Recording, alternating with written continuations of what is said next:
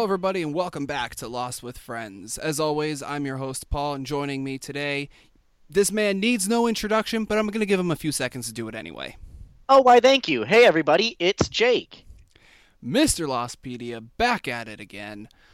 Mm-hmm. We are here for an episode that, strangely enough, concerns your favorite character on the show. But when I said, hey, would you want to do this one? I believe the response was, I don't really like that episode, Paul. I it's more the flashbacks, even though they do tie in semi well with the episode and the theme that it goes with. Um, I think it's the weakest of the Locke episodes. Though when I was watching it today, um, I got I felt like the episode went really fast. Like I I got through it and I said, "Oh, that's that's it." Like that did that take ten minutes or what? But um, I I don't think it's the most important episode. Um, I, I do like it, but it's the again the weakest of the Locke episodes, and and uh, the flashbacks. Eh.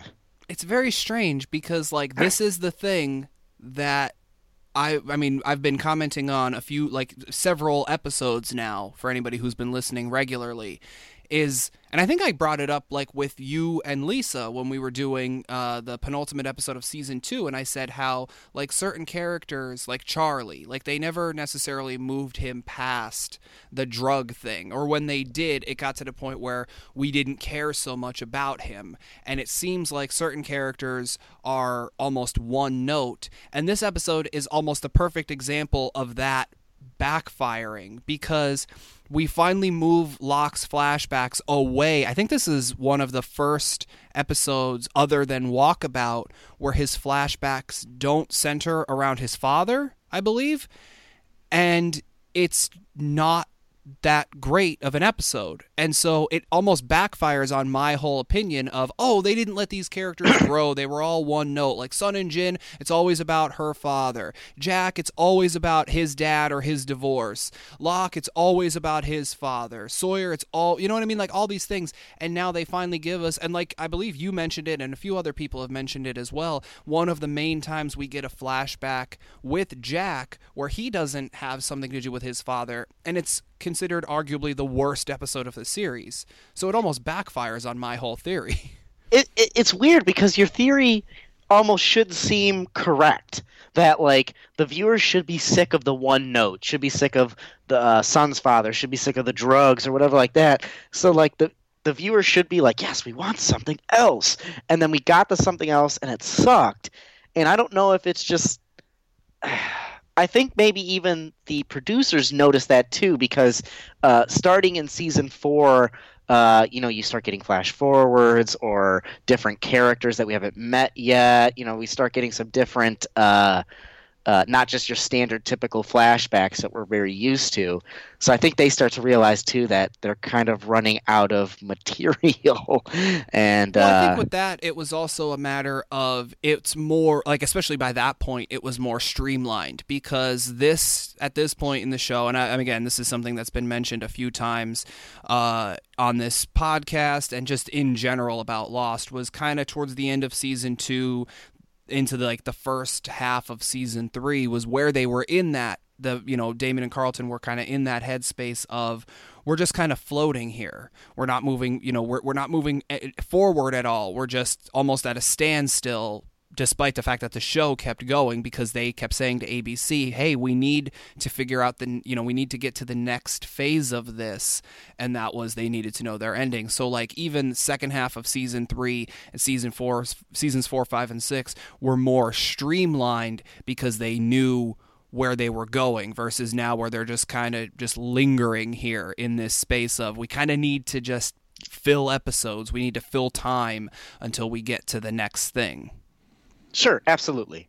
and it just it's it's such a and it's such a sad thing that it ended up like this because I think if they had done more than the one note, it could have been something great, but it was just I don't know, it just seems that every time they do, it's a weird thing. Fans of of any any show or any music, or I mean, it happens like with musicians all the time. Musicians want to move forward, and then people are like, "Oh, I miss the old stuff you used to do." And then if they go back to the old stuff, it's like, "Oh, well, I've heard this already."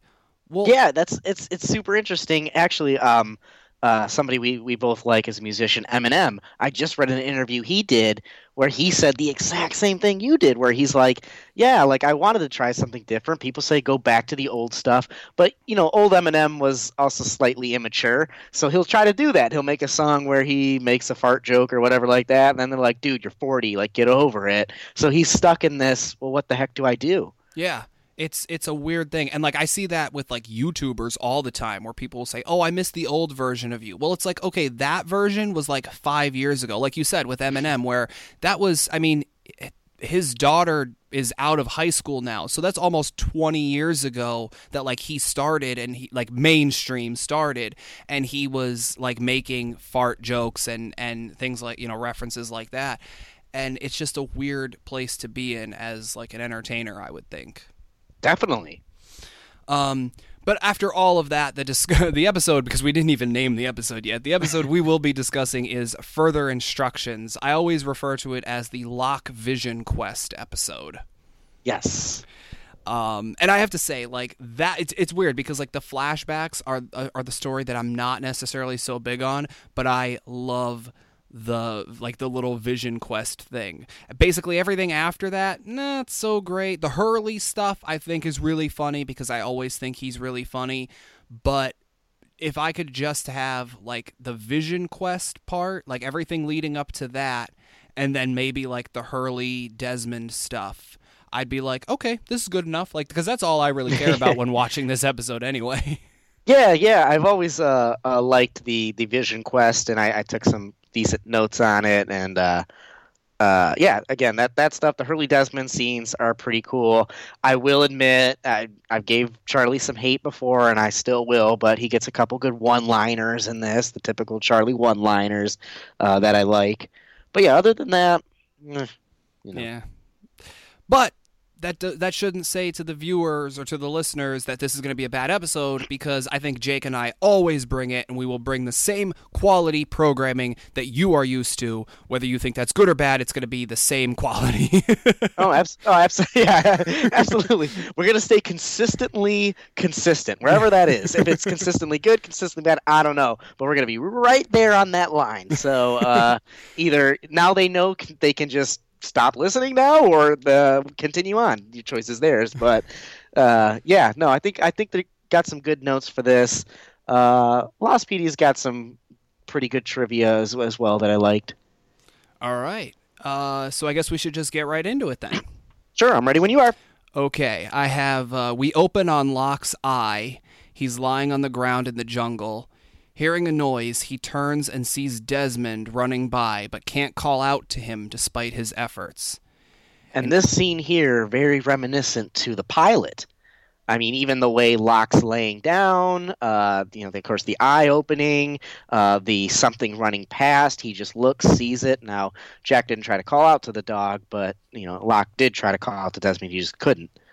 Well, yeah, yeah. Jack was like too um, in shock. Shock. Yeah. Yep. Yep. Versus Locke, who I think was in shock, but as opposed to his natural reaction was to try to say something, especially because mm-hmm. he knew the person, as opposed to Jack was just like, "Was that a dog? Am I in a jungle?" Yeah. yeah. Yes. Exactly. Locke in shock, but not uh, as in shock as Jack was. That's what they should have called this one. Locke in shock. Locke in shock. um, he stands and Eko's stick falls on him and uh, we actually get a we get a shot of uh, the line that comes up in a few episode an episode or two from now where he sees what what leads him on yet another quest. Mm-hmm. Uh, the the biblical lift up verse. your eyes and look north. Yep. Um, a little later at the beach, Locke is pulling apart his own tent Charlie and Claire are looking on. Claire asks all the obvious questions When did John get back? What's he doing? Where's he been? Where's everyone else? And she uh, rhetorically asks if Charlie uh, should go ask him all of these things. Yeah, and I found it interesting. Uh, a couple things. Uh, so Locke just starts, you know, he walks back into camp and starts just jumping into work. And I, I've always I like Locke when he's in full faith mode and like uh, and it seemed to me like he just walked back into camp kind of renewed. Like he's like, I gotta talk to the island, I gotta figure this out, and like just episodes previous, you know, at the end of season two and stuff, he had lost that faith and didn't and believed everything was a joke and his life was a joke. But here he was, he's awake now, and he's just like, I'm ready to communicate back with the island, and I'm like, yes, Locke, you know, just that's what I like his his kind of control. You know, obviously he doesn't know what's going on, why he's mute or anything like that, but he's just like, let's talk to the island, figure it out. Let's get Um, some answers. Let's get some answers. Yeah, let's let's just try to do something, you know. And I, I like that Locke. Um, I also found it a little odd, and, and Charlie will reference it a little later on, but he hates Locke right now. You know, like why why I'm I'm surprised that Charlie actually decides to go up to Locke and ask questions and as we see uh, help him out with some of the things too. I'm I think it's I, it's Claire, you, you think he did it for Claire? of course. Sure, that explains why he may have asked uh, some of the questions, like "Where were you?" or "Where's everybody at?" But um, as we're going to see, he decides to help with the Sweat Lodge, even go on the Eko journey and stuff too. Like Locke just straight up says, like the polar bear's involved, and Charlie's like, "Yeah, eff it, let's do it." You know, like I- I'm I- surprised. I, think. he- I mean, yeah. I, I mean, I could still use the Claire excuse because she asked all these questions, and this is like that thing where when you're watching like a show with somebody and you're watching it for the first time and they're watching it for the first time, and they go, "Well, what what what is the answer to this?" And you're just looking like, "I'm watching the same thing you're watching. like I don't Right. know any more than you do." Right. And so, like, he could have easily done that to her, but I think he just he. I mean, I don't know the complete answer, but I would take it as he maybe wanted to have the full answer, like the full amount of answers for her, the full story to give her the breakdown. Or it could have just been, and again, this is all purely speculation on my part, it could have just been he. Locke was just so convincing. Or maybe he just wanted to, he thought Locke was a fool and wanted to be there when he looked like a fool. Because that's always all possible, possible. too. Yeah, I also think there might have been a natural curiosity in there as well. Yeah. And especially because, like, Charlie has always been, like, a follower, Yes. especially of Oh, oh Locke, yes. almost like Boone was, you know? And even though he's mad at him, he may, it may still be the thing of, like, Locke, you know, like he said in one of the early episodes, like, you know, if there's one person I would put my, my faith in, it would be Locke. And it might be to the point where I hate this guy, but he's damn does he still have those leadership qualities, you know? very possible. Yes. Um, so we see Locke bringing the bits of the shelter to Eko's church as Charlie approaches him, and Charlie once again uses his "you don't call, you don't write" uh, line that I love. I always like to use that line as often as I can. Um, but he mentions, and he also mentions that it's been a day since the massive hatch detonation. So it's been this is episode three of season two, but it's been one day since, or would it? It would be, I guess, two days or whatever, because he was gone a whole day. So yeah, it takes like- a very similar approach to the beginning of season two, where we see uh, not exactly the same event from different uh, aspects, but we're seeing the same day from different aspects. Where it's like, oh, this is what happened with Jack, Kate, and Sawyer. You know that that first day or whatever. This is uh, so uh, Sun, Sayid, Jin. We just saw that last episode. This is what they did on that day, and now we're seeing. All right, this is Locke now, and so we're seeing the same day and finally catching up on these different groups that were split at the end of season two and filling in the gaps. and that's one of my favorite my favorite things about the endings of seasons and beginning of seasons. I've spoken on that in I, I believe the previous two episodes. Um, Locke, of course, doesn't answer him, but he clearly wants to communicate, gesturing towards his throat. Charlie and Locke then play charades as Locke tries to communicate with Charlie that he needs to speak to the island. After Charlie gets some great jokes in, such as trees being great conversationalists, And, you he- get that right? You What? get that that is a Lord of the Rings reference because uh, in Lord of the Rings, uh, the character Charlie plays, I'm blanking on the name right now, um, talks to these big giant trees. sure. Oh, you I'm- never, never, never, never seen it? I've I pushed my way through the f- very first one only because every other time and I'm sorry internet you're going to hate me every time I fall asleep during that movie. and so someone bet me that I couldn't make it through, so I forced myself to stay awake, but I was not paying attention at all. Because it's just, Oh, it's three movies about walking. I'm sorry. It is. It's just three movies where they're just walking all the time. I mean, one of the story. I'm not gonna. I'm not defending it either. One of the stories is about walking. You know, there's also some action wars and stuff like that. But anyways, uh, it's. I know it's definitely in the third one. I don't know if they meet in the second, but definitely in the third one. Uh, the character Charlie plays, Charlie's in that movie. Uh, they meet up with some giant trees, And even the trees walk, from what I understand. The, the trees walk. The trees walk and they talk too. So that is a kind of a, a a shout out to his. You know, oh, trees are great conversationalists. Yeah, because you know you've talked to them. okay. There you go. See? Dropping knowledge on me. Boom. Um, and he even asks where uh, Eko and Desmond are, and he finally guesses Locke's need to communicate with the island. And when he does, uh, I believe there was like a strange musical cue. Uh, Mm. As Locke points excitedly at Charlie, indicating that he got it. A bit later, Locke has a pen and pad of paper and approaches Charlie. He writes that he needs Charlie's help and needs Charlie to stand guard. Charlie begins making fun of him that talking to the island is going to be dangerous. He then reminds John, as you mentioned, that he detests Locke and reminds Locke of when Locke repeatedly beat him and accused him of doing heroin when he wasn't. And Locke just says to basically meet him at the sweat lodge. yeah, never never apologizes for any of that. I mean, Nothing to really apologize for. I mean, Locke was probably doing what he thought was right, but I just find it funny that like Charlie straight up confronts him, and then Locke's just like, "Nah, let's keep going on with what I got." yeah, exactly. Um, and then, of course, because we have to be reminded once again that Charlie is British, so he says the word sodding when questioning what the sodding hell is a sweat lodge. um, in flashback, we see Locke driving down a back road somewhere, and he stops and picks up a hitchhiker. Locke asks the young man where he's headed, and the man, Eddie, responds Eureka. And John says he could take him as far as Bridgeville, which, while watching this, I looked up and is only an hour away from Eureka. So Oh, that's why he was like, okay, like, you know. Um, Eddie gets in and they exchange pleasantries, including names. They talk about the rain uh, and why Eddie is heading to Eureka. He mentions not knowing what he wants to do. I believe he says something about timber work or lumber work or something like that. Um, and how he basically had to get out of his his own home, talking about the tough time with his parents. Mom's dead, dad's drunk. Um, and Locke then mentions that the rain is passing. And then a cop siren goes off as they pull over. The officer tells him that he has a tail light out, uh, asks them to step out of the vehicle, and asks what's in the bed of the truck. Guns and groceries. Which also could have Oh. been the name of this episode, I think. yes, that would have been another good one too. Yeah, Locke being very honest, guns and groceries.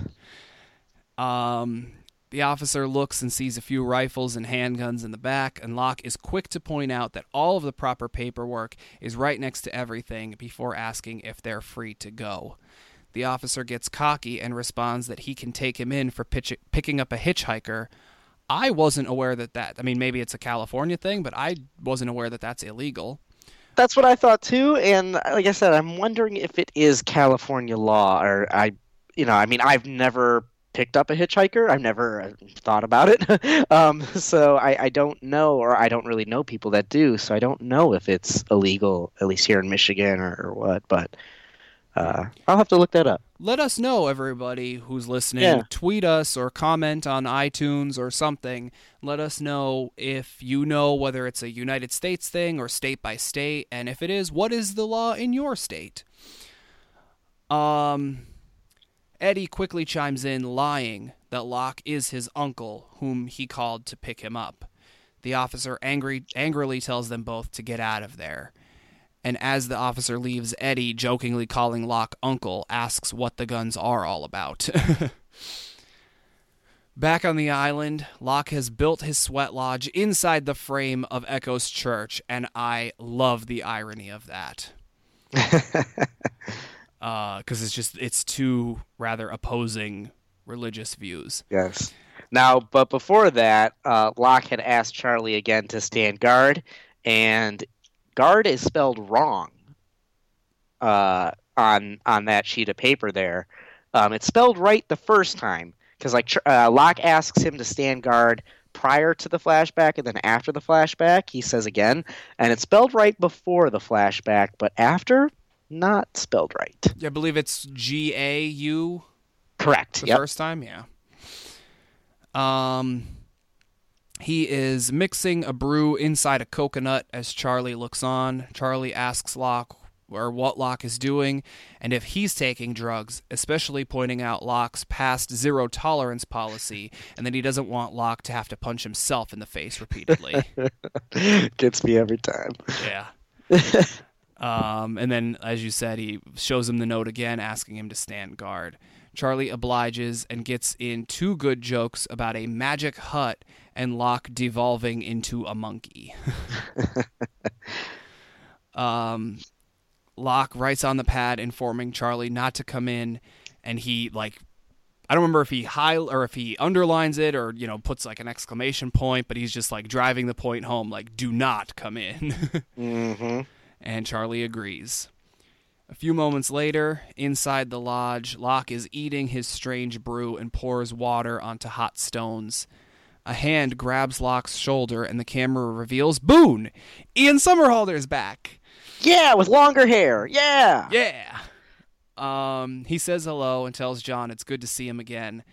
Uh, Locke wants to speak, even trying to whisper the words, I'm sorry, but Boone sarcastically responds that it's okay because he was a sacrifice the island demanded. Uh, Locke tries to talk once more, but Boone tells him that when he actually has something worth saying, he'll be able to speak again. He says he's there to show John the way and bring the family back together before saying he wants to show him something. But Locke can't move, his legs don't work. Boone tells John he's going to need that, and we see a wheelchair. We then see the Vision Quest transitions before Boone is seen wheeling Locke around the Sydney airport. Now that is which the, we saw yeah yeah, I was just gonna say it is the same place, right? yep uh, the hawaii convention center yep Yeah. Um, he tells John that someone there is in serious danger and he's the only one who can save that person. We see Charlie, Claire, and the baby. Locke points to them, but Boone says that they'll be fine for a while. Fantastic piece of foreshadowing there. mm-hmm. Uh, I see Sayid, Jin, and Sun. Locke suspects them, but Boone says that Sayid has it handled. We see Hurley checking tickets and typing the numbers into the computer, but as a regular ticket agent, but also like in the hatch. So it's definitely like a weird dream thing because that kind of thing happens in dreams, at least mine, you know, where like it's sort of like this and it's sort of like that, but not like the same things, you know? yeah it's it's like this and like that, but not at all like them, but somehow like them at the same time. i see where you're going yes Yeah. Um, but Hurley is not the one that needs saving. Uh, we, it's also not Desmond who's seen with some pretty ladies, and I believe the line is he's helping himself. yep um, Locke sees Kate, Sawyer, and Jack, and Ben is there as well, and Locke waves frantically. And now this is where I have to realize that I misspoke in the episode prior to this. I commented on what is arguably one of my favorite lines from the series, and I mentioned that it was referenced again in this episode, and I was wrong because the line that's in this episode is actually in the episode after this, not this episode um, when Sawyer says, Wipe the stars out of your eyes, sweetheart. So I do apologize to anyone who listened to that and was probably wondering what I was talking about. I was, as we talked about at the top of that episode, we were all pretty tired and not feeling so great. So I'm not saying it's an excuse. I was wrong. I apologize. Let's move on. Um, but Boone tells Locke he can't do anything for them yet. He has to clean up his own mess, his own mess first and we hear clean up your own mess repeated in the background as Boone stares at Locke. Suddenly, Locke is alone at the airport at the bottom of the escalators, which we were at, with Boone standing at the top. He tells John to come up before we see John dragging himself up the escalator. When he gets to the top, he puts his hand in a pool of blood and sees Eko's Jesus stick. Boone tells Locke to clean it up And we then see Boone with his tattered shirt and cuts, like in Locke's vision from Deus Ex Machina. And Boone tells Locke that they have him, and Locke doesn't have much time. And just as quickly as he went into this vision quest, Locke is back in the sweat lodge.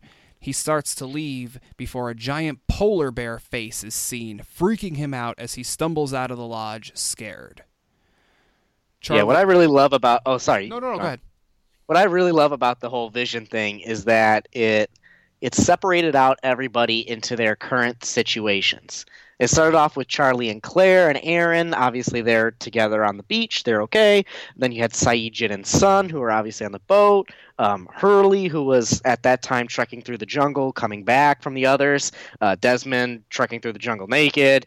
Uh, Sawyer and Kate were in line kind of by themselves because they were in the cages. And then Ben and, and Jack because they were together uh, under in the in the Hydra station there. And I just uh, kind of wish that in ter- like ju- in in reference to like the fact that they have the wipe the star out of your eyes, sweetheart line, and like the fact that they do that sort of stuff, and like it's definitely some sort of like it's not just him having a dream like this is for sure some sort of vision whether it's uh, like the island as you know providing him a vision or man in black providing him a vision or whatever your theory on how the vision is manifested it's definitely a vision not just a regular dream but I wish, in terms of like the foreshadowing and whatever, they could have slipped Juliet in there as well. Yeah, especially because uh, to kind of back up the, the your theory as well is that Locke had no idea that these people, well, you know, some of them were together and some weren't. So like, Or even that the last Ben thing, was with them. Exactly. Exactly. Like uh, the last thing that Locke remembers, and actually, luckily, Lostpedia helps me out with this a, a lot too. Um, is let's see, you know, uh, Jack, Kate, Sawyer. The last time he knew about them, he thought Hurley was with them. He thought Michael was with them, and had no idea about Ben. Um, Locke had no idea that Sayid, Jin, and Sun left. He was in the Swan. Uh, he had no idea exactly where Desmond was, obviously, um, and then uh, yeah, that Hurley was separated at all. So like Locke couldn't have really dreamt this stuff by himself because he didn't know the situations. So yeah, it, it could lead into your theory as well that this is a vision from whether it was the Man in Black, whether it was Jacob or whatever, the island. Um, yeah, Yeah, like I said, I just I just wish that going along with that, especially like because we said like he didn't know that Ben was with them, and I think they I think it would have been cool if they would have slipped Ju- because then that would have been like a like another weird thing where he could have said like almost like we again like we know this theory you know like oh he doesn't know that that all of these people are in all of these groups and he doesn't know that Ben is with them. And so then it would have been another thing of like oh he doesn't know who that blonde woman is. And to him it could just be like another random person. But we see like we know who that is like from the audience perspective um Charlie asks what happened as Locke grabs his knife. Charlie asks where he's going, and he responds that he's going to save Mr. Eko's life. A bit later, Locke and Charlie are walking through the jungle, and Locke finds Eko's cross in a bush. Charlie notices what it is, and Locke, tell- and Locke tells that Eko was dragged this way. Charlie is curious what dragged him before Locke tells him a polar bear. Charlie is confused because Sawyer killed the polar bear, but Locke quickly points out that there's easily more than one polar bear, and actually Locke knows this to be true because he's seen at least another one other polar bear on this island. right from the uh, the special episode back from season one, and I thought back to something that you've discussed in a couple a couple episodes, at least with me, is that uh, the sharing of information. So I think it would have been nice if back in season one, after Walt, Michael, and Locke deal with the polar bear, that maybe they would have went back and said, "Hey, heads up, guys! There is another polar bear out there. We didn't kill it or anything like that, but it's out there." And uh, they failed to do that. So now all of a sudden, seasons later, it's like Locke's like, "Oh yeah, we killed. Sorry, killed one, but there's another one out there." Well, there you go. See, that answers a question that nobody even knew they had. Whatever happened to the polar bear? And now we're getting our answer. yeah, exactly. See, people, the show does answer questions. It's just ones you never thought to ask. exactly. Somebody in the writers' room was asking about it, but they weren't in tune, I guess, with the audience and what they were asking. well, no, the Guys. writers were more focused on, oh, well, I think we should answer the question about Jack and his tattoos. And what happened with the other survivors? You know, there's like 40 other people out there. Yeah, we'll get to that a little later. uh, continue on. um, okay. Uh, as they keep walking, they come upon some blood, which has Locke tell Charlie that he's going to continue on alone. Charlie wants to take his chances, but Locke tells him that bad things happen to people who hang around with him. And I wrote the fact that Hurley said something similar to this once. Yes. Um, in flashback, John and Eddie are driving up a dirt road and a young boy opens a gate. Locke gives the boy a bag. It looks like candy to me. I thought it was candy. Yeah, okay. Uh, they drive in and park next to a large tent. A- uh, Eddie asks what's in the tent, and Locke tells him that it's their sweat lodge before explaining the concept to him. You make sure it's hot and that you sweat, and then you figure out your direction in life. Are you a hunter or a farmer? And he asks what John is. But they've come upon a large group of people gathered around a picnic table, sitting around uh, ready to eat. Locke introduces Mike and Jan, the leaders of the commune, to Eddie. They welcome him to eat with them and call him friend. They even get a good Geronimo Jackson reference as they are on Eddie's shirt. When he tells them it's his dad's his dad's shirt, Mike responds that his dad has great musical taste. And I would say and from from yes, he what does. we've heard of Geronimo Jackson, yes. Yeah. the lady. Uh, Mike then gets up and introduces Eddie to the group. And okay, so this part, I don't, I don't want to say I have an issue with it, but it's just something that I find a little humorous, I guess. Um, Go for it. John says grace, which includes uh, being. He says, you know, thank you, Lord, whatever. And he's he it includes being thankful for friends and family, for the rain because of the drought, uh, getting through his anger, and finding him a new, better family. The fact that in a prayer, in a non-biblical way, he uses the word hell. I find that humorous, but maybe it's just me. Yeah, I mean, I, I get it too. I, I don't think Locke is the most religious character out there. So, uh, and I think Locke was also using it in a humorous way. Uh, yeah, not no, to I try totally, to I totally get it. It's just the fact that like he's spe- and it's it- you know that it's they're not. It, it's not just like uh, let's all like a Thanksgiving, like where oh let's all say what we're thankful for. Like he at the beginning he did say Lord, so like we know that in theory he's talking to some deity, and it's just I just find it kind of humorous that he's just like I'm gonna talk to God right now, but like I'm gonna throw and again if it had been like in a biblical way, and this, again this is completely just me, but if it, it had been in like a biblical way of like you know thank you Lord and you know because we believe in you none of us are going to hell like that sort of thing, fine, but in a non-biblical way just using hell in a prayer just seems so weird to me. Sure. Um. Uh, Eddie looks at Locke in particular and says thank you upon uh, Locke ending the prayer. Back on the island, Charlie and Locke are still walking. They do a lot of walking in this episode, by the way. A lot of walking and a lot of dragging of people. One person in particular, I guess.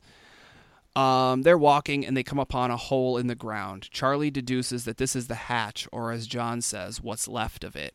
They determine that it imploded. Now I don't deal with many implosions, um, but to me, I, I saw this hole and I'm like, that that's it.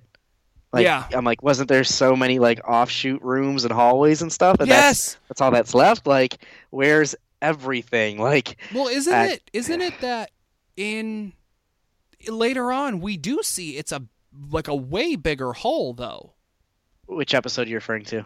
In like later it like at the beginning of season 6. That's what I was wondering too, because it seems like it's a it's it still doesn't seem like it's big enough for the hatch in season six, but like it's bigger. I think it's bigger in season six than it is here. Yeah, cuz doesn't doesn't in season 6 doesn't Sawyer have to like go down a rope?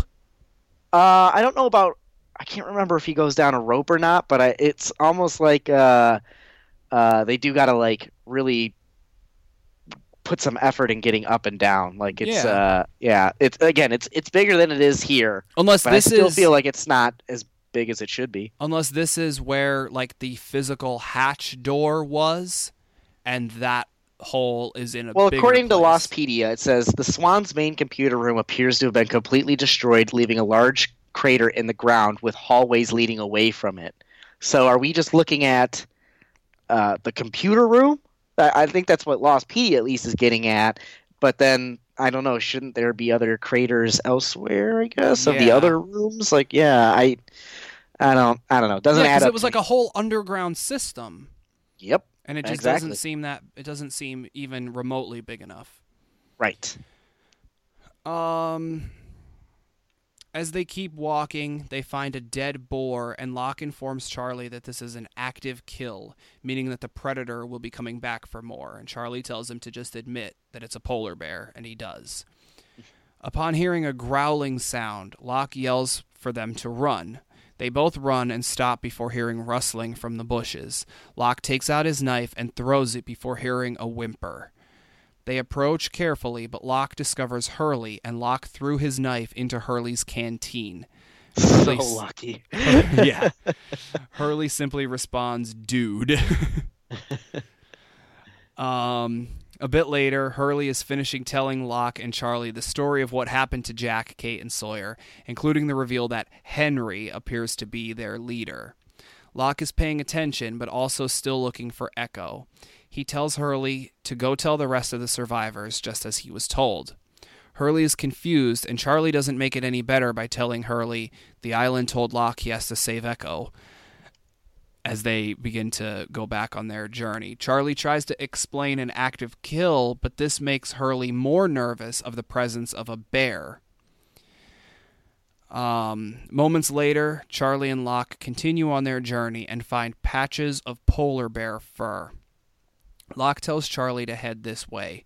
Charlie tells a humorous anecdote about getting high watching BBC, which is the Beeb, the true meaning. Sorry out there, Justin fans. Just saying, the Beeb is the BBC, not anything else. You're gonna have Um, to explain that one. What? Be- like they they refer to Justin Bieber as the Beeb or the Beebs. Oh, he's the Beebs. Yeah, he's not. I think he's just Beebs, not Beeb. Okay, well, no, the Beeb is BBC. Yes. Um, uh, and he learned that polar bears are like the Einsteins of the bear community. Uh, Locke doesn't respond. He just keeps walking as they reach a cave entrance. In flashback, Locke and Eddie are walking together at the commune. As a pretty girl walks past, Eddie tries to inform Locke that the girl likes Locke. He says that the girl is half or that yeah, that the girl is half his age and Eddie tries to tell him that he should use that. She, just like everybody else there, has daddy issues and he should take advantage. Locke stops him and tells them that it isn't funny. I know somebody else that finds daddy things real funny. No. Continue on. Um, Eddie realizes he's crossed a line and tries apologizing. They then grab baskets to go pick peaches. Eddie asks why John never talks about his own dad, but he responds that there's nothing worth talking about. People carrying bags of fertilizer then pass by as Eddie asks questions about the greenhouse and implies he wants to go help, but Locke stops him and says they're fine and the two of them have orchard duty. Eddie then asks what's the big secret with the greenhouse because Locke and everyone else acts weird anytime he asks about it or goes near it. Locke tells him that he's still new, a guest. Eddie says that he's been there six weeks. Eddie reminds John of the duffel bag of guns from when they first met and how he's not blind. John tries to reiterate that Eddie is asking too many questions when Mike and Jan have welcomed him, fed him, lodged him, etc. Eddie basically says how Mike and Jan are hypocrites who say prayers about being thankful for family, yet their family has too many secrets. He says that with all the fertilizer, he knows what they're trying. He knows that they're trying to blow something up, and he wants in. Locke laughs at this and says that he'll talk to Mike and Jan. On the island, Locke is about to enter the cave. Charlie questions if Eko is really there and that they should get this over with quick. Locke tells him he's not going in. I'm sorry. let me retake that. Locke tells him he's not going in, that Locke needs to do this alone. Charlie gets to use a variation of Locke's own line by telling him, You don't get to tell me what I can't do. Mm-hmm. And I wonder if, like, I wonder, one, if the character of Locke realizes that he says that line quite a lot. Right. And then, like, I wonder if he recognizes that, like, Hey, wait a minute. That's my line. yeah, exactly. um, they argue a bit more before Locke declares Charlie doesn't have a reason for doing this, as opposed to Locke's completely sound logic of "I'm supposed to do this." I had a vision of it. Yeah, like that's just like he's just like uh, you don't have a, a reason for doing this, and he's like neither do you. Well, I'm supposed to. Like, come on. like, could Charlie have thrown that back at him? And like, well, I feel like I'm supposed to do it too. right, exactly. And he was. I like Eko. I feel like I'm supposed to help my friend. I was helping Eko build the church. Yeah, I'm closer with Eko than you are, John. that's very true. Um, Locke then puts mud on his face and arms. Charlie says about the possibility of not even seeing the bear, and Locke hopes that it won't smell them. And he puts a can of spray into his pocket, and Charlie starts to make a bald joke. Locke gets it, but informs him that it's not for him. I love that Good. part. That's a really good one. Yeah. Um, he lights a torch that he's made and steps into the cave. Elsewhere on the island, Hurley is heading back to the beach. He now hears rustling in the bushes. And I love how he calls out to what he thinks the bear is, asking if it's the bear. Bear, is that you? Is that you? oh my god. Only Like I wish I wish Desmond would have been like, yes. It is I, Bear. Rar. Uh, we then hear Desmond ask Hurley if he is alone. Upon confirming that he is, Desmond stands up in all his naked glory. Hurley freaks out and tries to cover his eyes, shouting that he's not alone. Because I, I just love how he's just like, "Are you alone?" Yeah, and then he gets up and he's like, "I'm not alone. I'm not alone." if that's what's it, what it's gonna make you, then put that thing away. I'm not alone. um. Desmond points out that the camp is closed and asks Hurley to get him some clothes. Hurley asks where Desmond's clothes are, and Desmond says that he woke up in the jungle like this. Hurley asks if the hatch blew off his underwear. And then Desmond has a fantastic line. Well, just a fantastic moment, I think. He starts getting closer to Hurley and he's a bit angrier. And he says that if Hurley really wants to make a discussion out of it, they can do that right now. I know, like Desmond's just not. He's like, look, all right, let's just get some clothes on me, all right? Like, Like, I'll stand here naked if you really want to argue with me, but exactly. I don't think that's what so, you like, want, done. buddy. He's like, I've I've been trekking through this jungle. You know, camp is close. I just want to be. You know, I just want clothes. Yeah. Uh, Hurley realizes his mistake, reaches into his bag, and finds Desmond a tie dye shirt. And Desmond realizes it's a bit large, but it'll have to do. Back in the cave, Locke is walking through and discovers a toy dump truck. I don't quite get that. I don't know if. I don't know if that means that uh, the polar bear took a kid at some point or what. You're right. Like it's never. I always thought that this would be kind of like the teddy bear in season two, where we saw uh, them trekking through the jungle, the kids trekking through the jungle. We see the teddy bear, and then a couple episodes later, it's explained. I thought that this would be like that, where maybe it was from kids back from the Dharma days. We'd see a kid playing with a truck or something in a sandbox. I, it's never explained. Heads up, but. I, I don't know. I don't I don't think it's in, I don't think it's important. I think it's just that uh, something's in this cave. Maybe that's kind of what it is. Something's in this cave, and uh, uh, I think that's really about it. I guess that's. I mean, there's because even it doesn't even lead into the flashback. No, it has nothing to do with any, any flashbacks. It's never seen on the island again. Uh, like I said, I I'm, I almost think that it's like what the polar bear eating kids or something like that. Like, is that what we're trying to get at? Like, Maybe. It's, I mean, that seems to be you know the only logical explanation. yeah. Um, in flashback, Locke. Oh, excuse me. Hold on, let me take that again. In flashback, Locke is approaching the greenhouse, which is being guarded. He talks to a woman about Mike and Jan, and he's told that they were looking for him. Uh, I think this makes him slightly nervous, and he goes inside. Inside, we see huge amounts of marijuana being grown, and Mike and Jan are hurriedly putting, uh, boxing up files and bags of product. Mike asks Jan if they have the money, and she says that it's in the bag. He then asks about bank records and if they should sort out what's able to be traced, but she tells him there isn't time. Locke is confused as he comes up to them. They tell him that he screwed up. He is completely confused and asks if they're leaving and why. Jan gives Locke a file. He looks through it as he's told that Eddie is actually a cop and he sees the picture as proof. Uh, Mike tells him that they do a lot of time for that much weed. Jan mentions that Eddie is fresh out of the academy. Locke says how this can't be true. He was just a hitchhiker. They tell him that he was waiting for John, and now he's been there for six weeks gathering evidence. John still doesn't believe it, but Mike tells him that he was played for a sucker. Locke tries to get them to stop, saying they don't even know what Eddie told, and that if he's still there, he's still trying to gather evidence. He hasn't even been in the greenhouse yet. He says it's not too late to protect them and that he can fix this. Mike asks how he's going to do that. Yeah, I like this. So this is the whole tying into cleaning up the mess uh, thing that is happening on the island, and as we've seen in many episodes, they tie into flashbacks. Usually, the theme there.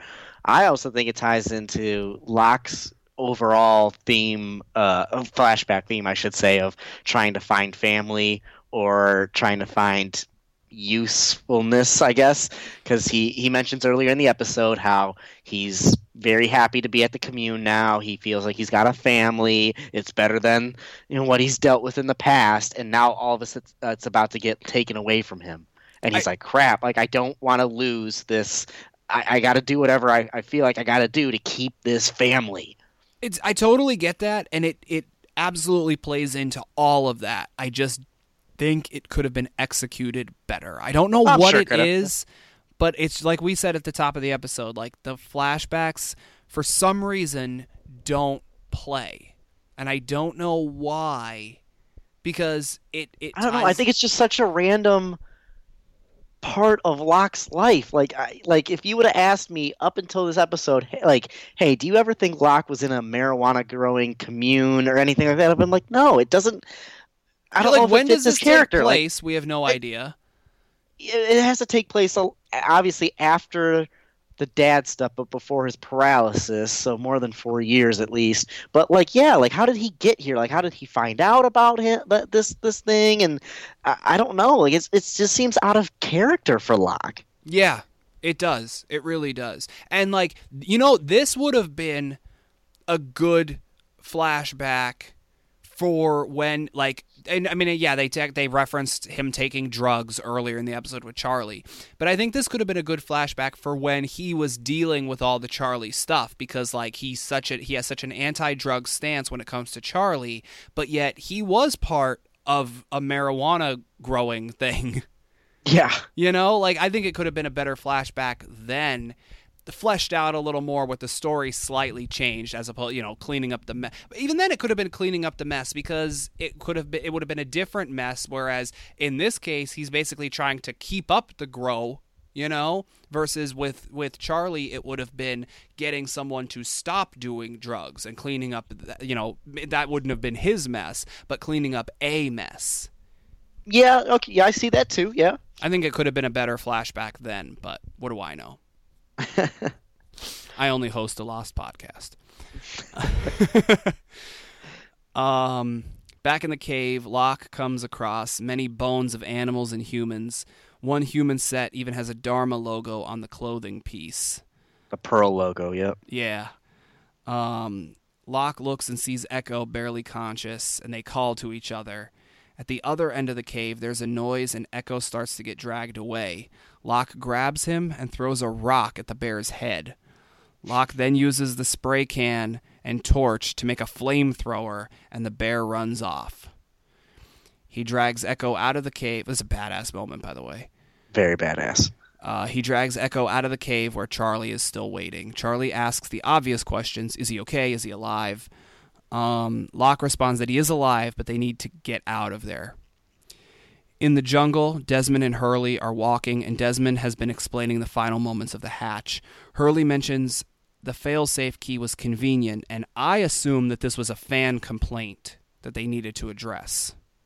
I don't know if that's true, but that's what I always took it as was I would have assumed that that was like a fan complaint of like, oh, it just seems so easy that there just happened to be a failsafe key. But to me, Desmond's answer also seems extremely obvious. I don't know what the hell was going to happen if I did that. Yeah. You know, like look what happened when I did do it. Like you know, Exactly. Like I, exa- you're right. I don't. I don't know if it was fan complaint either, but I, I, I can take Desmond's answer. I'm like, you're right. I, I could go with that. You didn't know it was going to happen. Absolutely. That's a Hurley asks him why he never used the key before. Desmond says he didn't know what would happen. And when asked by Hurley, he posits that the key must have detonated the electromagnetic anomaly and made the hatch implode. Hurley comments how he didn't implode, meaning Desmond, and then asks if Desmond will turn into the Hulk or something, which causes Desmond to laugh. And Hurley then asks if that is what has caused the blender noise and the purple sky. Desmond mentions that he missed that part. Hurley gets an attitude and says that FYI, the entire island vibrated, and Jack and Sawyer and Kate saw it before they had bags pulled over their heads.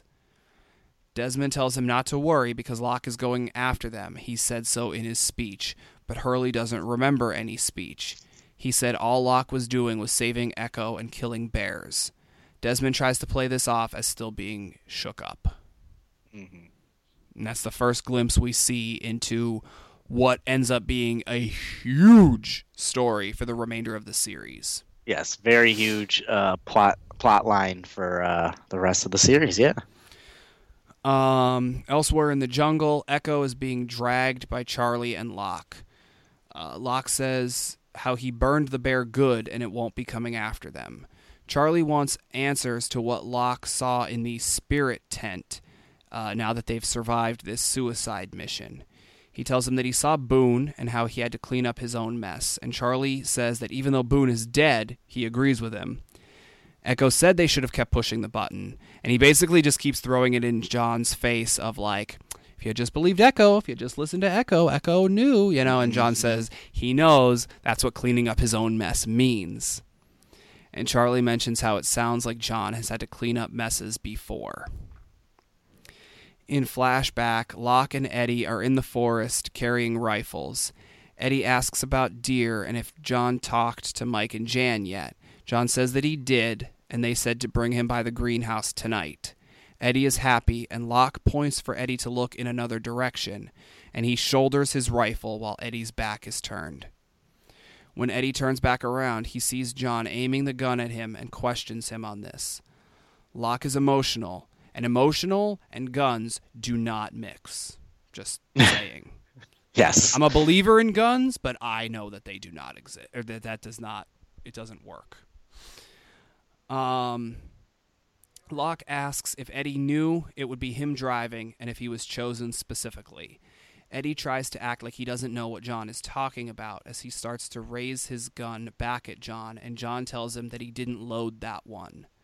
Now, I'm not an expert, but shouldn't Eddie have like checked that or known that or something being a cop like shouldn't he have- Unless he just believed that Locke wasn't smart enough to, like, Locke wasn't on to him. He wasn't going to think about uh, unloading the gun. Like, they Eddie really thought that they were going to be out on a hunting trip and uh, didn't think anything fishy.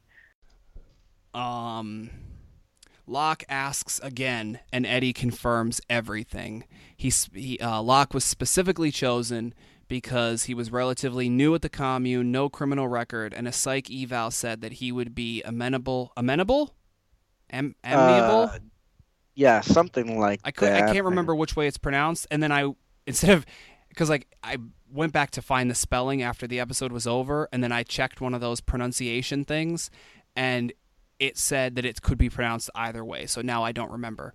One of those. Yeah, um, but basically susceptible, which isn't a much better word, but I know how to pronounce that one. susceptible. He's subject to. Yeah, uh, coercion.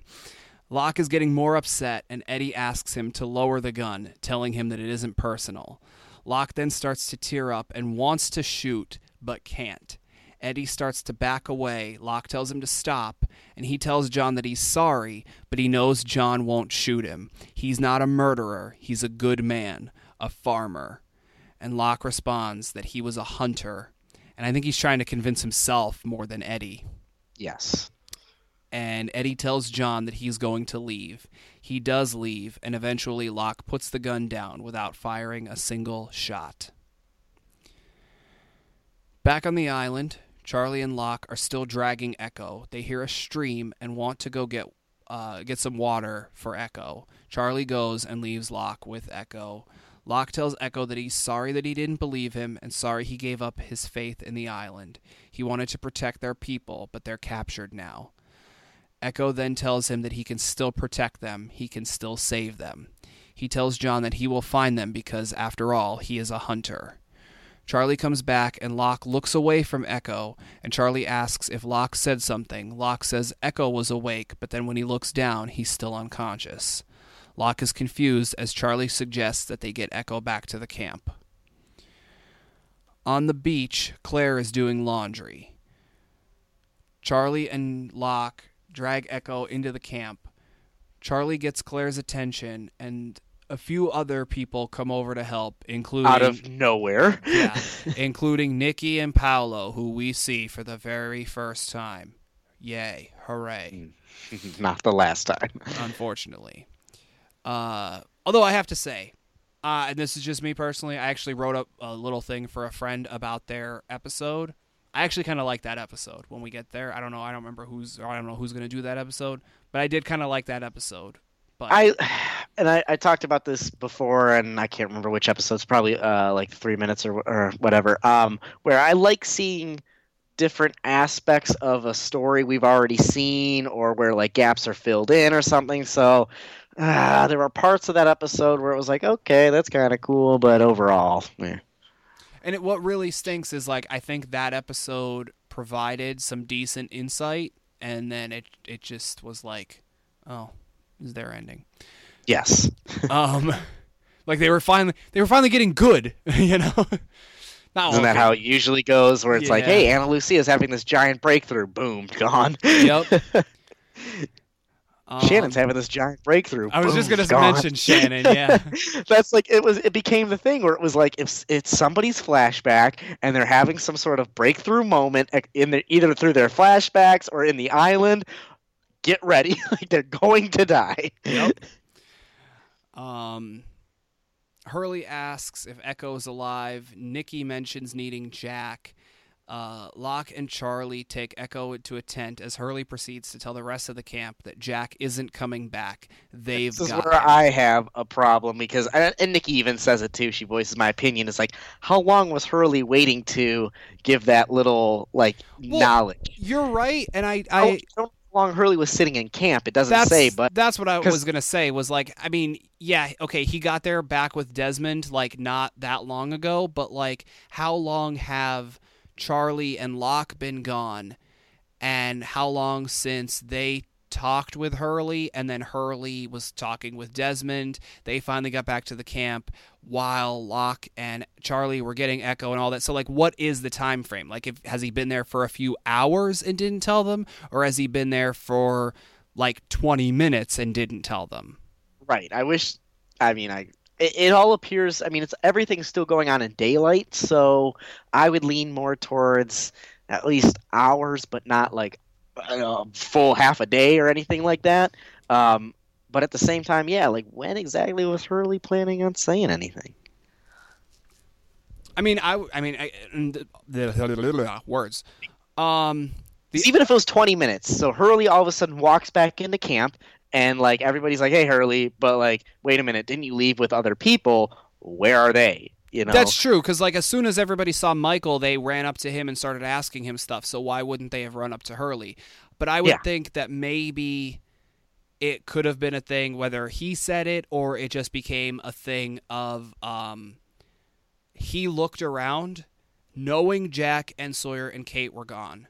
Sayid isn't there because he I mean he doesn't see Sayid, but he also didn't know that he was going on that little thing and he knows that Locke is gone. Who else is a leader there? Like, you know what I mean? Who else is an A team member at that camp right now? So maybe I mean, I guess he, was knows that waiting- Locke and, and Charlie will eventually come back. Well, he hopes they, you know, they come back and don't get killed by a bear. So maybe he was hoping that he'd be able to just have Locke share that information. But like, he didn't know when that was going to be. No, but I I think he might have just been waiting because like at least if he had Locke there, he could kind of you know say like, okay, so here's what's going on, um, and then he could just kind of turn to Locke and be like, so what are we gonna do? Versus he's there and it's him, Claire, Nikki, Paolo, presumably Rose and Bernard somewhere a bunch of other random people that no one knows who they are and then he would have just been like okay so um this happened and i don't have any other answers for you i don't have a plan because i'm not a leader and blah blah blah Okay, so he was waiting for like a full, a full sort of uh, analysis and uh, you know, like again, the the plan part of it. i think he was so. hoping that yeah like because he didn't have the plan so he wanted an a team member for the plan part I, I get it but at the same time yeah it, it i think it all depends on how long he was there yeah yeah and, and even if hurley would have said well i don't have a plan i mean they weren't going to kill hurley for that or anything like that but at least well they no but it's what's what's the use info. in what's but what's the use in worrying everybody else I, I, I you gotta though. I mean, like here's what here's what happened. Like, I I mean maybe other but- plans could have been attempted at. Now you know I mean Right, B but team as a- plans don't happen, but right but as opposed to don't like okay so he gets there right Mhm. and then he says, "Okay, everybody, so here's what's going on. Um, Jack, the guy who we all trust and we all look up to as our leader, was taken and basically taken hostage, and is now under. You know, he's, he was taken hostage basically by the guy who." We also didn't tell you we had tied up until it was finally revealed that we had him tied up. And then now that guy has Jack, who is our leader, Sawyer, who is fighting for second place as leader, and Kate, who is Jack's right hand person. Um, so that's three of our top people were captured by the others who we've feared for 60 something days, almost 70 days now. Um, Locke is out in the jungle somewhere. I don't really see Sayid around here. Uh, I don't see Jin anywhere. Um, even Charlie is gone. Desmond is naked. Um, but I just figured I would tell all of you guys that. So until Locke gets back or somebody else comes up with a plan, let's just all sit here on the beach and just worry for a while. I don't know. I mean, I I definitely see where you're coming from, and maybe yeah, maybe we just had to wait to see, or you know, if it, if only we knew how long he was at camp. Yeah, but I mean, I just I don't see the point in worrying everybody. That's just my I guess you know. Yeah. Um, and then, like you said, Nikki and uh, Nikki asks, and and Claire and Paolo asks, you know, specific questions, and uh, Locke because like Paolo, I believe, even says, "Who's they?" Like, who? What do you mean when you say they've taken it? Like, who do you think? Like, dummy? where have you been? Oh wait, you haven't. Yeah, exactly. You haven't been. you haven't been. But I know that was a very very bad question. Yeah. Uh, Locke says that it's the others. They have Kate and Sawyer and Jack. When asked about Sun and Jin and Sayid, Locke says that he doesn't know what happened to them, but that he will find their friends. While Locke is giving his speech, Hurley is watching Desmond, who's standing at the shoreline throwing rocks into the ocean. Locke continues that he doesn't know how, but he will find everyone and bring them home. He says that their first priority is looking out for Mr. Eko. He then tells Nikki and Paolo to bring towels and water, and Claire to bring the first aid supplies. Charlie tells Hurley that it wasn't a bad speech from Locke.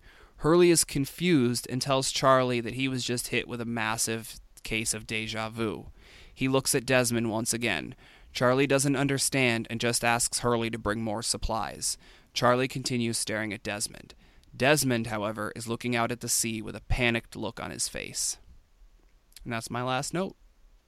Mm-hmm. Um, so yes, okay, we've talked briefly about the Nikki and Paolo characters, and uh, we, you know, obviously as season three goes on a little more, we will talk about them. Um, I am at some point not sure with who, if it'll be several different people or what. I am thinking, planning, hoping on doing the missing pieces little mobisodes things that that they did and we actually spoke about one of those in the previous episode that you were on two episodes Oh yeah, this yeah. A couple of those are pretty cool. Yeah, count count me in on uh on discussions on those. Yeah. Cool.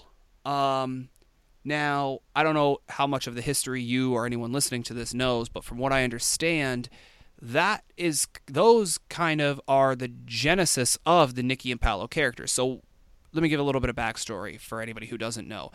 Uh, between seasons three and four, uh, on I want to say it was Verizon, and then Correct, a week yep. later it was on ABC's website.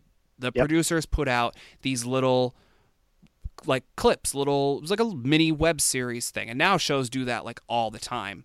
Um, like supplementary material like that. But like they did these little short little clips. Uh, there's uh, one that is the missing scene from uh, A Tale of Two Cities. I believe there's one that kind of definitively t- it takes place in season one and it like definitively puts an end to the supposed love triangle between Jin and Sun and Michael because Uh, no, it doesn't put an end to it. It actually uh it could confuse the uh viewer even more. Actually. okay um there's one about uh the dog kind of um with Christian uh Yeah, there's there's a bunch of there's a bunch of other other things in there Yeah, they're basically just, they're, as you mentioned, supplemental material that if you didn't have it, life moves on. Um, I don't know what it has to do with Nikki and Paolo though. that's where I'm going Oh, okay. So um, the original plan was that they were going to um, use. They, they were going to release these things. They weren't going to be officially produced by ABC. They were just uh, orig- Okay, wait. Let me go back a little bit. Originally, it was going to be, and they released a clip for this at one of the comic cons where Hurley found a camera, and he was going to document the time that they are all spending on this island, and that's what these mobisodes were going to be. And then that you know they, they were never able to get all the contracts to work and everything so they just abandoned that idea then they were going to do a concept where it was going to be these little mobisodes little clips of things where it was going to focus on people who weren't uh, actors who weren't a part of the Screen Actors Guild, so then they wouldn't have to pay them certain royalties and things like that. And, but they were going to have them be a few characters who were supposed to be the background survivors who we'd never seen before, and kind of how they would almost like like what happens in the expose episode with Nikki and Paolo, where they are in certain scenes, but we never saw them before, sort of thing, or like maybe they happened upon something before the actual characters did, or they can provide the answers to something, or you know what I mean, like little things like that. That's what it was going to be.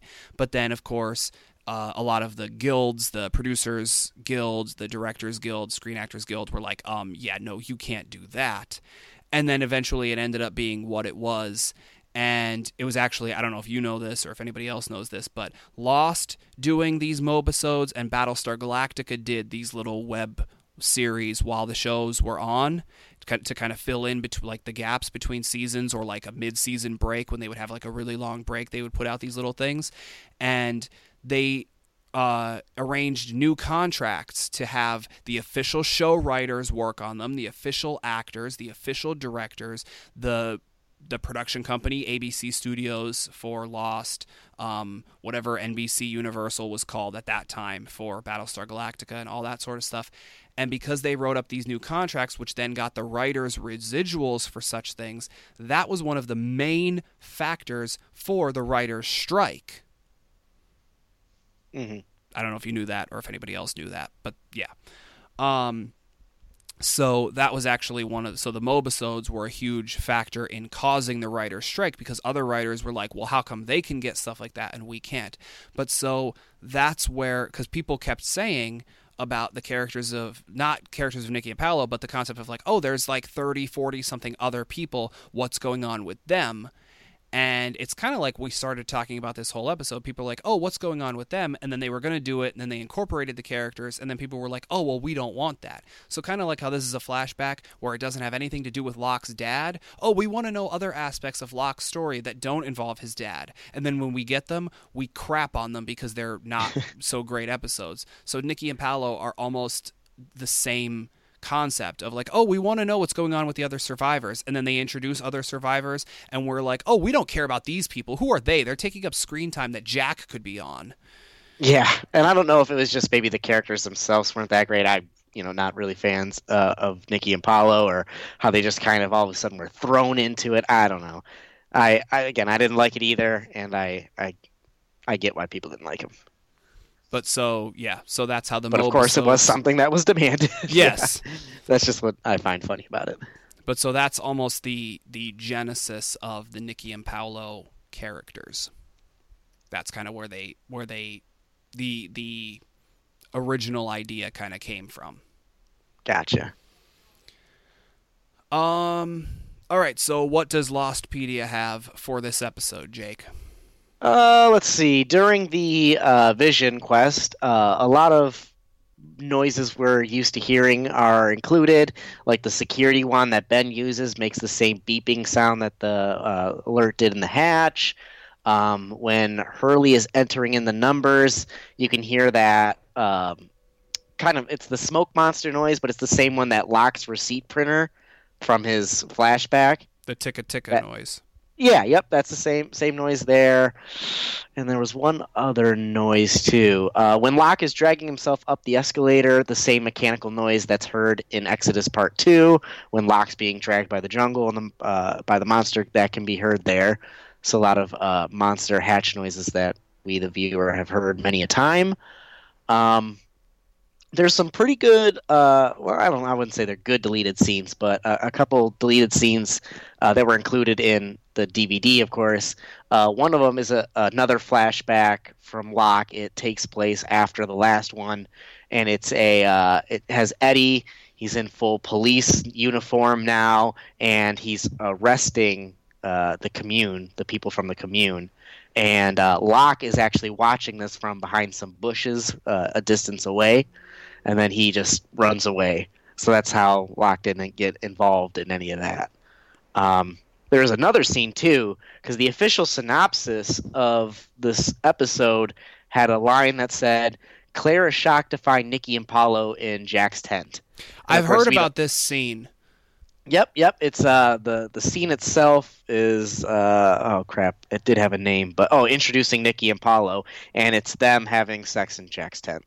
Yeah, as far as I know, that was supposed to be like the you know, as opposed to at the end where uh, they just show up in this group of people. Like Claire was supposed to walk in on them having sex in Jack's tent, and that was supposed to be our introduction. Yes. Uh, Taking up screen time, and as I said moments ago, literally screwing over Jack. um,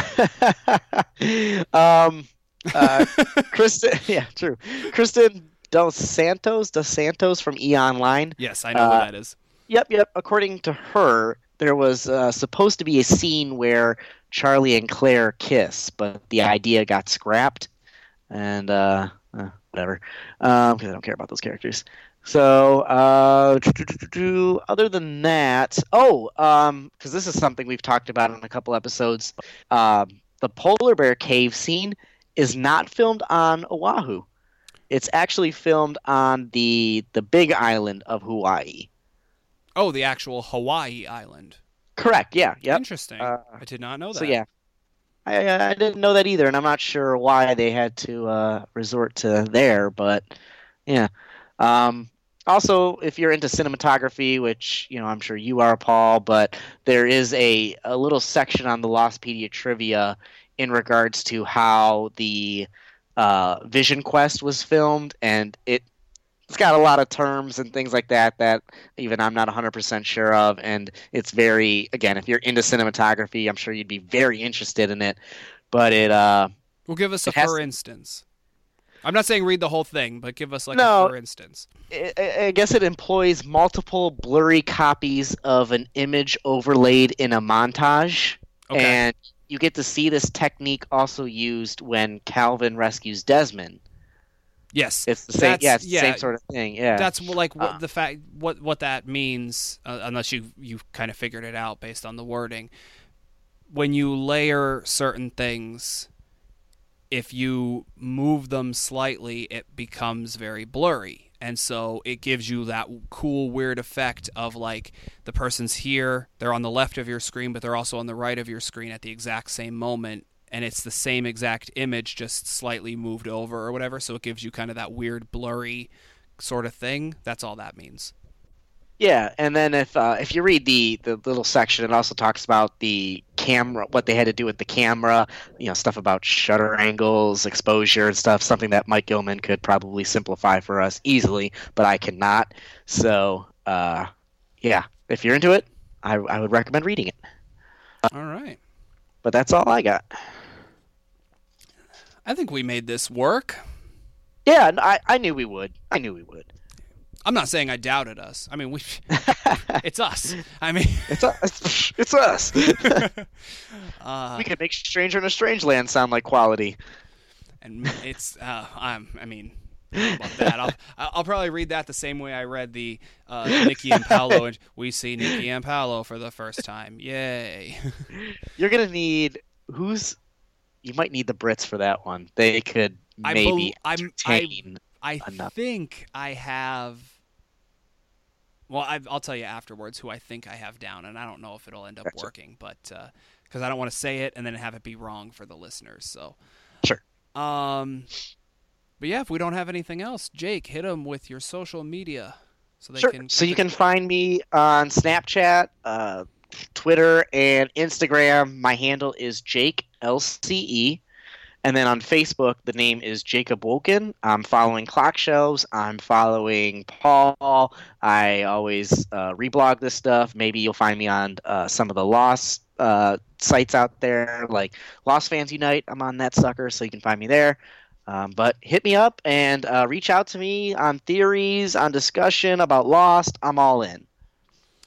Uh, and of course, as always, you can follow Clock Shelves on Facebook, Instagram, Twitter, and Snapchat at Clock Shelves, all one word. That's C L O C K S H E L V E S.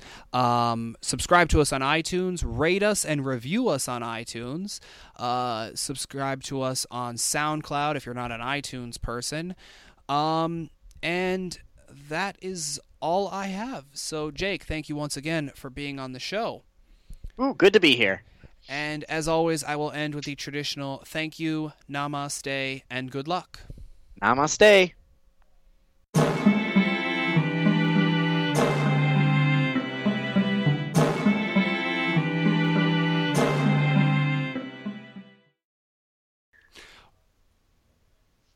I might cut this part out because I'm probably going to sound like an idiot. Isn't there a What's up? weight? Isn't there a weight discrepancy? Bullets, no I'm bullets. not- I'm not sure. Uh, I've never handled that kind of gun before. Okay. That particular kind of yeah. I'm, You're from Detroit, dude. sure. I would have figured you handled all the guns. I've handled the nine millimeters, dude, not the rifles. Only when I'm jacking fools I was gonna up. say I can't. I can't picture you popping caps like. well, you know, the drive-by days are long gone for me, but you know. You're like you'd be like the whitest person in that gang, dude. yes, yes, be like, I uh, hello there, homies. Where are we going tonight? I mean, I don't know if you just heard, but I said busting caps and foos or something like that. Yeah, that was pretty pretty white there. Yeah. Um, Who are we rolling up on tonight?